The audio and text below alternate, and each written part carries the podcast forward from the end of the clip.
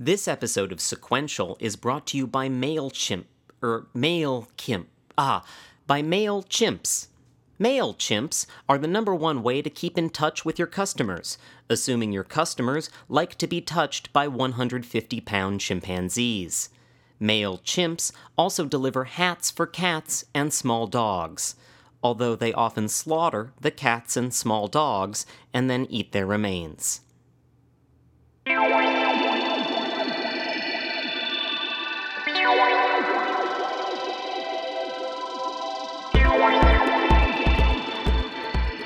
From National Public Audio and This Pan American Life, this is Sequential, one story told week by week, unless this is the first week you're listening to it.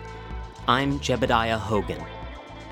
If you missed our first 11 parts, we're investigating the mysterious disappearance of former NPA anchorman Fitzgerald Walker. And in the last few weeks, many listeners have raised some great questions, like who is Fitzgerald Walker? And why are you spending 12 weeks investigating the disappearance of someone who has a noted history of disappearing for months at a time with little to no explanation upon return? And sure, the facts haven't always led where I thought they would, like that time I uncovered the last will and testament that Fitz recorded shortly before his disappearance.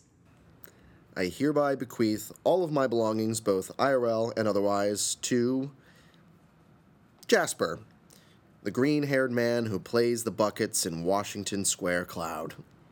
Many listeners thought we should just stop reporting after that, but we didn't. We didn't stop because the pieces still didn't add up for us, and more importantly, because we still had a 12 week commitment to our sponsor, MailChimps. MailChimps are a great way to deliver high fives. However, you may want health insurance if you're going to high five a chimpanzee. Some listeners have speculated that I've been saving some big surprise for the final episode, some twist that will negate almost everything we uncovered in the first 11 episodes, or, at the very least, render all that we learned so unimportant by comparison as to make listening to all of those episodes seem like a complete waste of time. Now, I've repeatedly told people it would be ridiculous for us to hold back information like that, since the whole goal of this series is to uncover the truth about Fitz's disappearance. But I also signed a non disclosure agreement to my employer, National Public Audio, that required me to say that. So, here now, for the very first time, is the secret information we've been sitting on since the very first episode of Sequential 12 weeks ago. It's an audio jab from Fitz that set me on this case to begin with. Will it answer all of your questions? Well, I'll let you decide for yourself. Jeb, Jeb, it's Fitz. I'm alive, Jeb, and if you still care about a good story or or at least the sound of your own voice reading a good story, then you'll want to hear what I have to say. I can't tell you over the cloud. It's too dangerous and I can't tell you where to meet me. I'm between places right now. But if you want to learn the truth, maybe you should start with your former roommate. Uh, Opal, not the other one. I forget his name. I meant Opal. Opal is the key to the truth. Well, there you have it. Still have questions? Well, I do too, because I hadn't heard from Fitz in months, and to be honest, I have no idea what he's talking about. My old roommate Opal? The truth? The truth about what? The truth about everything about the end of the world as we know it. See, whatever it is, it sounds important. So, naturally, I jabbed Opal to see if she knew what Fitz was talking about. But that's when things got even weirder, because Opal wouldn't jab me back, even after we, we lived together for all those years. Or, well, like 11 months. So, I tried contacting her every way I could by audio, by video, by simulated touch, but Opal refused to post anything on the record for any of our producers. So I was backed into a corner and left with only one option. Last week, I put the hourly news on repeat and ventured out to my old stomping grounds, Hell's Kitchen Sink, in hopes of getting a comment from Opal IRL. Let's take a listen.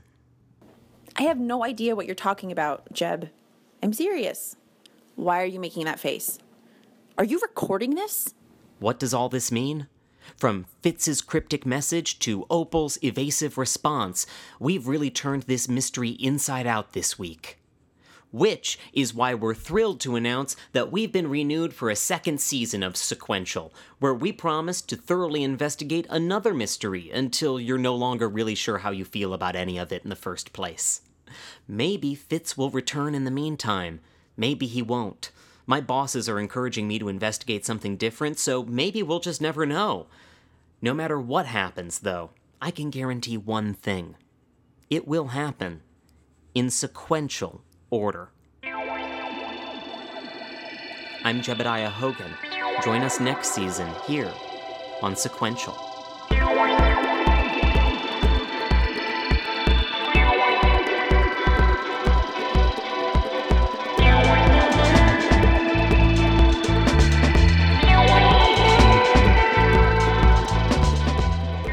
Places Like This is written, directed, and produced by Chris Barlow. This week's episode was called Sequential and was performed by Chris Barlow, with special guest appearances by Hunter Canning and Haley Rawson. Music by Steve Sobs. Find out more about the future at placeslikethis.net and subscribe to us on iTunes, where you can give us a five star review and then listen to our whole back catalog.